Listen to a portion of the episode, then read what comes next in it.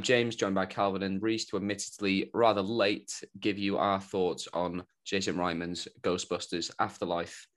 Starring McKenna Grace, Finn Wolfhard, Carrie Coon, and Paul Rudd, Ghostbusters Afterlife is a true sequel to the 1984 and 89 blockbusters, focusing on a single mum and her two kids arriving into a small town, only to discover their connection to the original Ghostbusters and the secret legacy that their grandfather left behind. Right. So um, I know this has been out for a while, so most people have seen this movie already, but we'll do a quick spoiler free. Um, Reese, I saw this with you. Um, do you want to go first? Yeah, I I loved it. I thought it was it was fun. It was it's what you want from a Ghostbusters movie, because the original ones were they mixed the comedy and the horror kind of aspects really well. They did it with this. Yeah. You know, I think a lot of the acting was really good. I think you know McKenna Grace gave a really good performance. Um, I, yeah, I enjoyed. I enjoyed a lot about this film. I can't really say much about it without. Yeah, we'll get more into it. But... Yeah, Calvin. Uh, yeah, I thought it was okay. I thought it was nostalgia done well, but I also thought it leaned a bit too heavily into that. I th- mm-hmm. um, I felt like the story they were pretty much riding on nostalgia for it, which sort of makes sense because you got this like kids sort of finding out that these like legends were sort of they're related to them, even though the kids didn't even know who they were really. But I don't know. Mm. Yeah, I just thought it was. I don't know. I feel like I, I liked it, and then when I thought more about it, I started to like it less because it, right, it does it does feel like they're sort of saying to the, like the, newer generation now that they're like, you will like Ghostbusters. like, have it. please, please. We made a whole sub subset of Sony for Ghostbusters. Please like Ghostbusters. Um, yeah, what you said about nostalgia, I think it definitely like follows that Force Awakens model of having that like you know similar plot with the fresh characters, and uh, it's it heavy on nostalgia, and um, because Jason Reitman, who directed this film, obviously the son of Ivan Reitman, who directed the first film. Um, so you can you can feel how much he like cares about Ghostbusters. I think you know it was a nostalgic for him as well, and that's um that like familial connection. Uh, it can really be felt throughout. I think he strikes a really good tone, um, like he said, Reese with the humor and the horror, and sort of like that 80s, 90s, like wonder, like Spielbergian Amblin film it gets that like heart and that tone um, really well. And I think we need. Remember how scary kids movies were when we were younger?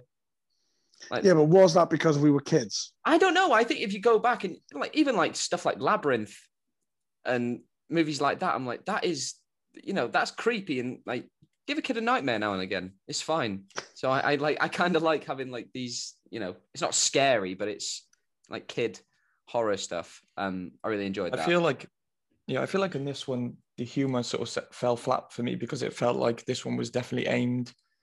They were riding off the. They were trying to aim it. It seemed like they were trying to aim it at a younger audience. Yeah. Whilst also the sort of older generation are going to go and see it because they loved the originals. But I feel like the original film, especially, was like epitomizes what a 80s family film was. Like the humor in it is very adult which, yeah. which I love about the first film because I, I loved it when I was younger because it was like ghosts and stuff. But mm. and then you watch it when you're older, and I also can appre- yeah, I can also appreciate.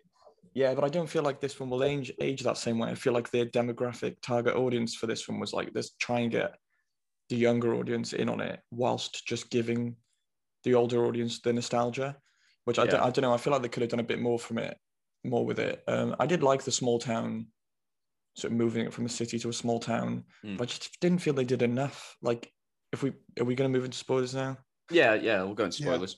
Yeah, yeah well, like the plot is well, large. The last third of the film is the same, and I was like, you haven't got one original idea. You're just like, oh, look, it's the villain from this thing, or I, I don't know. It just, I just, as soon as it was like the last third, it just felt the same. I was just, oh, you could have did something, done something at least a bit new and original here.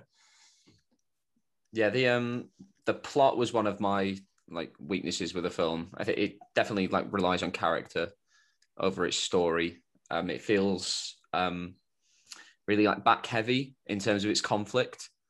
So in Ghostbusters, you've sort of got like the real world antagonist. So you've got Gozer, and then you've got um oh what was his name, Walter Peck. Um, like sort of you know disagreeing with the Ghostbusters and trying to trying to prove them wrong, get them down. And I don't think we had that element that was missing from this movie. So we're sort of just you know coasting along, and then all of a sudden when Gozer returns, it's it's quite full on plot action. Let's go. Um, and it, yeah, like for pacing wise, that that didn't really work for me. Yeah, I also think they spent too long in the first quarter of the film, sort of establishing the sort of like these characters, you know, coming of age, moving to a new town. But then for me, it just felt like there wasn't, to be honest, for a Ghostbusters film, there wasn't enough ghosts. Yeah, I know the I 80s agree, film, yeah. the 80s, the 80s film only has like a handful in the actual plot before it, they all sort of go berserk. Um, but I think that was down to it was paced well. Like it give you a ghost, like they give you a ghost in the foot in the at the beginning, give you a ghost in the middle, then give you a ghost at the end. But this one was yeah. just like, oh, have one ghost and then the same villain as the first film. I don't know. I just felt like, can it be called Ghostbusters? Really? If you're not, there's no both ghosts to bust. like, it felt as like at the end when everything does go to shit and every all these ghosts are released. It felt very contained as well. I didn't feel, uh, I didn't feel the stakes really. In in the first Ghostbusters, it feels like the city is, you know, it's in chaos because of what's going on. And now in this, it was all sort of centered around um, Egon's house.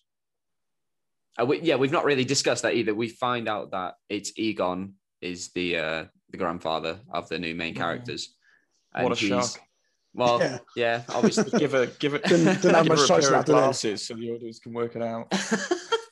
um, that so this is my biggest problem with the film because I I feel like the the actual story doesn't make a whole lot of sense. Um, so obviously Egon is the Ghostbuster that we can't have back because Harold Ramis sadly passed away.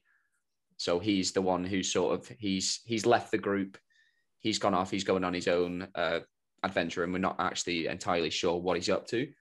And then, so it turns out he discovered this like you know a plot to for Gozer to rise again, and we find out that the Ghostbusters didn't believe him and thought he was going crazy and just sort of like, nah, you know, we're not going to help you with that. When why wouldn't they believe him after everything they've been through and seen? Yeah, the, Egon's Egon's the smart one. Like, you know, the, the revelation believe him. The revelation and like the whole J.K. Simmons cameo, I thought I was actually that got me interested. I was like, oh, that's cool. They you know expand like the lore of this world, and yeah, I thought it was cool. Man has been manipulating, is like worships this sort of demon and manipulating everything from the start, and then yeah. now they're going to come back, and I thought they were going to have more of a role, but it was just like just a cameo, just sort of. I don't know. I don't know why. Are they friends? Well, J.K. Simmons and Jason Reitman. Yeah. Yeah, yeah. He's been in. It must be. he's been in a few of these uh, movies. Um, I felt like at times they wanted to make a longer film, but it, like I felt yeah. like there was lots of stuff they maybe was left, you know, on the cutting on the room floor, on the old cutting room floor, yeah. But I, uh, yeah, I didn't mind the plot too much. I felt like, you know, when I say Ghostbusters film, I want to see them bust some ghosts. They did that. You think it's not that? as much, not as much as the old film, but they did do it. I don't even know if Gozer is a ghost or not. I'm so confused by what, yeah, what, go, what she yeah. is or what they what they are. A, a demon or spook, specter, or ghost. One of those three. Um, wait, Olivia Wilde, by the way, um, cameoed as Gozer. Is um, uncredited as well. Took me cool. took me way too long to figure out who it was. Yeah, the end you were like, for the whole last bit of the film going, who is that? I didn't even know it was her until you told me. I wasn't really looking for it. I was just like, oh, it's this woman again. Yeah. Uh, well, speaking of cameos, uh, the original, uh, the remaining Ghostbusters. Well, no, all of them make appearances.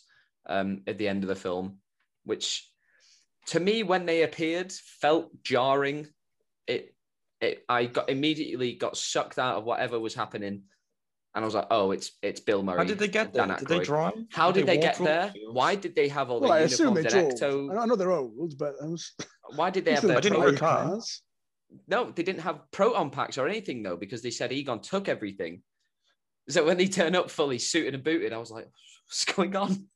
I think they should have been involved in the plot earlier if you're going to have them at all, and you know, bring them back like Han Solo and Leia. Have them actually do something to make a difference in the story, not just you know pop up for popping up sake. And we do get a nice moment though where um, Egon comes back in ghost form, and um, he helps. Um, oh, what what is McKenna Grace's character called? Can't remember. um, well, yeah. So he uh, helps her stabilize um, the proton pack, and he cross the streams and blah blah blah. You know all that. And then there's a really nice moment where Carrie Coon gets to reconnect with this distant father, um, which to me it was weird as well. Why Egon was so secretive and just left without, you know, leaving anything really for his children. It, it seemed odd to me that they would give him that story of you know abandoning his family. I think this. it adds more of a bit better flavor to like like oh, it's just a more realistic approach. I almost like it when films do that and they don't always show that like these characters are like perfect guys because I think if you look back to the original Ghostbusters, they weren't perfect guys. They were all they yeah, were like, and out of all of them, I can that's believe why, that. That's why I love the characters in the original yeah. so much. They're all like they're just everyday guys. They're always smoking. Like I, I don't know. I know, but you think like, that like he could not call, your typical. He could yeah, but I, I can believe. Could say, I'm sorry. There's a there's a ghost, uh, you know, apocalypse about to happen, and I need to go and stop it. Yeah, but I can kind of see him out of all of them. He'd be the one to do that because, like, you know, he was always a bit more you know, mind over anything else. And I think in his mind, he was probably like, I need to do this. It and didn't make sense. It didn't make sense of why no one, he thought no one would have believed him, considering it happened in New York, one of the most populated, yeah, exactly, seen cities in the world. that really didn't make sense to me and it annoyed me throughout. Why aren't his friends helping him? I also wanted uh, Gozer to do the thing that they do in the first film, where they say like pick what you're going to fight against. I didn't yeah. want it to be the Marshmallow Man again, but I, I don't know. I thought that if they were going to use exactly the same plot devices, I wanted that kept in. Why is it missing exactly something? Yeah, yeah, yeah. Um, we do get the return of the Stay Puft Marshmallow Man in a in mini baby form, uh, as is the trend these days. Um, I mean, they're cute. Yeah. It was funny. I, I as much as I like love that scene. he he can't replace Rick Moranis for me. Well, yeah, that was the only thing. I know. I know Rick Moranis doesn't act anymore, but you know, could have done something. Could have put a picture in somewhere. I thought the whole gag with the um the car windshield was good when he, he's running out of the uh, the Walmart. No, he like dives Sl- slides into it. Yeah, I even like the addition of uh what's his name podcast. Podcast, like, yeah, I, I, like. I usually get kind of annoyed when they add like little kind of quippy uh, sidekicks in. But oh yeah, so I feel so like, like the new the new Ghostbusters team didn't do it for me. Like, why was like Finn Wolfhard's like love interest girlfriend just joining on? Like, she I don't think she had enough role in the film to warrant. They're going for that Stranger Things crowd. they have to do it. Finn Wolfhard doesn't get a lot to do. Yeah, I'm always the big thing about Finn Wolfhard. I, I look at him and I'm like, is he a good actor or do I just like him in Stranger Things, so I give him a pass. He was good in um, he was good in it. Yeah, he was. Yeah, yeah. and it's always been a thing with child actors. I'm like, you know, when they're kids, they get away with it. But then when they start getting a bit older, you're like, come on now. Let's... That's where you start to see the cracks. Yeah. yeah. As I said to you after after the film, McKenna Grace, I feel like everything I've seen her in, she's like the same character. I thought she was great in this. I really thought well, she, she was great, a, yeah. But I feel like character she's work like that um, on paper thing. would seem quite annoying. Just this like yeah. this mini Egon. I loved her little quirk of she just tells really horrific jokes. I thought that was I thought that was really funny. Anything else to say on Ghostbusters before we rate it? No, I, just, I don't. Think, I didn't. I, I didn't think I'd get so emotional in a Ghostbusters film. I will say that for I'm not a diehard. Ghostbusters fan, but Yeah. that that did get me. Yeah, that was I nice. do think it was awkward that obviously he was CG and he didn't speak. That did make it little Yeah, feel a no little bit like it did go on for a bit too long as well. Yeah. Yeah. I was yeah, because he's not speaking, so I was like, this is a bit uncomfortable. They're all just staring. Start at each speaking. other. It sounds like Grand Moff Tarkin.